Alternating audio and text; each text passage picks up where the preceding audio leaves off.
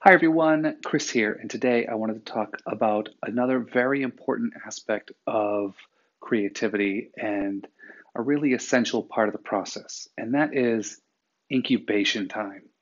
Essentially, we need time to turn off, to breathe, to let go, and to let our subconscious do its job, which is running those background processes on all of our problems. So incubation time is that very thing. It's it's it's taking time away from what we're doing.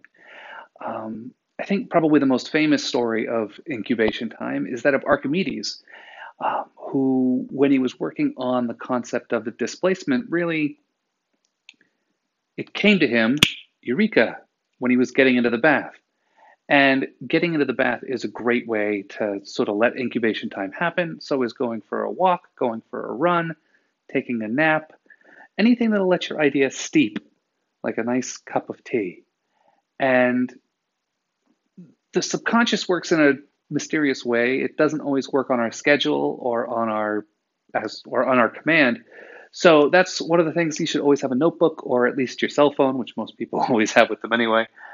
And that way, when that eureka moment does come, you can jot down the answer because just as rapidly as the idea comes, it can disappear.